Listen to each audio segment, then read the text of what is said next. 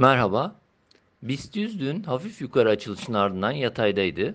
Kapanış bin dört yüz on iki seviyesinde gerçekleşti.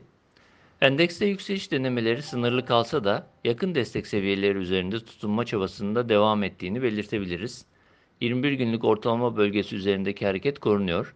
Diğer taraftan geçiş bölgesi olarak belirttiğimiz bin dört yüz beş bin dört yüz yirmi bandı içerisindeki kapanış da halen sınırlı da olsa iyimserliği destekliyor. Endekste bin dört yüz yirmi üzerindeki kapanış durumunda ancak yukarı eğilimin güçlenebileceğini, bu durumda da bin dört yüz elli bin dört yüz altmış beş direncinin gündeme gelebileceğini belirtebiliriz. bin dört yüz yirmi seviyesinin üzerindeki kapanış, günlük periyot için takip ettiğimiz tüm ortalamalar üzerine geri dönüş anlamında olacaktır.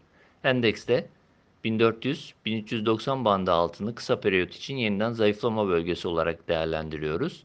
Bandın altında bin üç yüz yetmiş seviyesi tekrar gündeme gelebilir.